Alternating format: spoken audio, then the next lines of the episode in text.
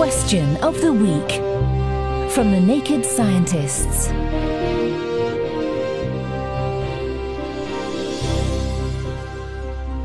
Hello, I'm Amalia Thomas, and this week I'm going to turn up the heat for this question.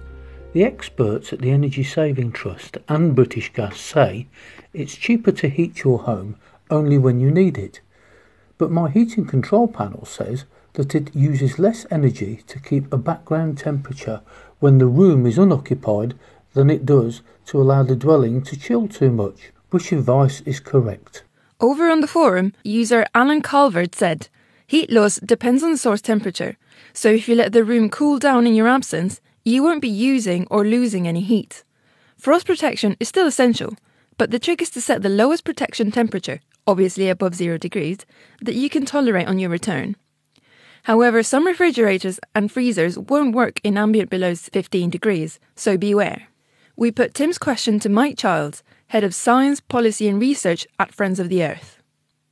The answer is to only heat your home when you need it. You can think of your home like a slow puncture on a push bike that you can't be bothered to fix. Like a slow puncture that releases air, our homes slowly leak heat.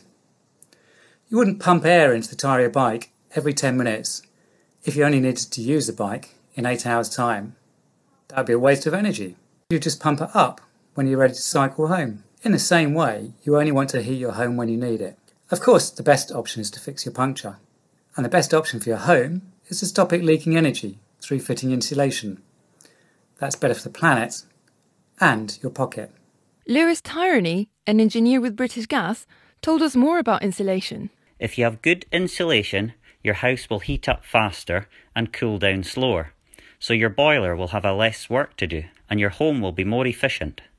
Simple hacks like fitting draft excluders, letterbox brushes, and even keyhole coverings will help, as will rugs on hard floors and closing the curtains.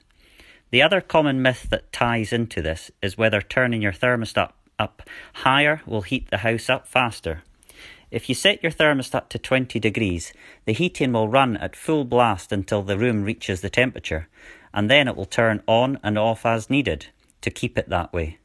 If you turn the thermostat up to 25 degrees to try and heat the room up more quickly, the boiler will still work at full blast, will take the same time to get to 20 degrees, but will then overshoot and keep going until the room is at 25 degrees. So it doesn't sound like whacking up the temperature will heat your room any quicker. And if you want to make your place warm by the time you get home from work, you might consider a timer or smart controls that allow you to adjust your heating remotely. But as Mike points out, what type of heating you have could be a factor here.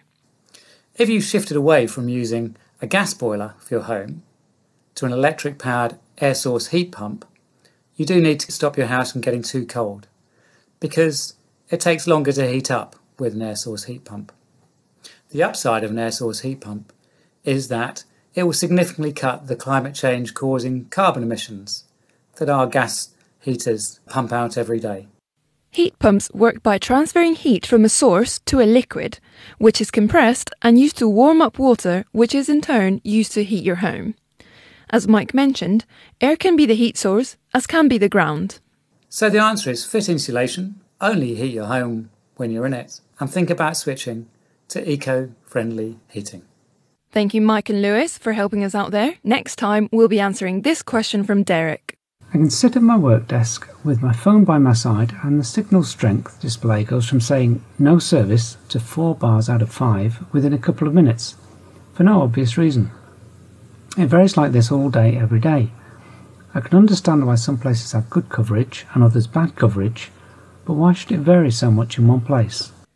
So, what do you think? If you think you know the answer, get in touch. You can email chris at thenakedscientist.com, find us on Facebook, tweet at Naked Scientists, or leave your comment in the forum, thenakedscientist.com slash forum.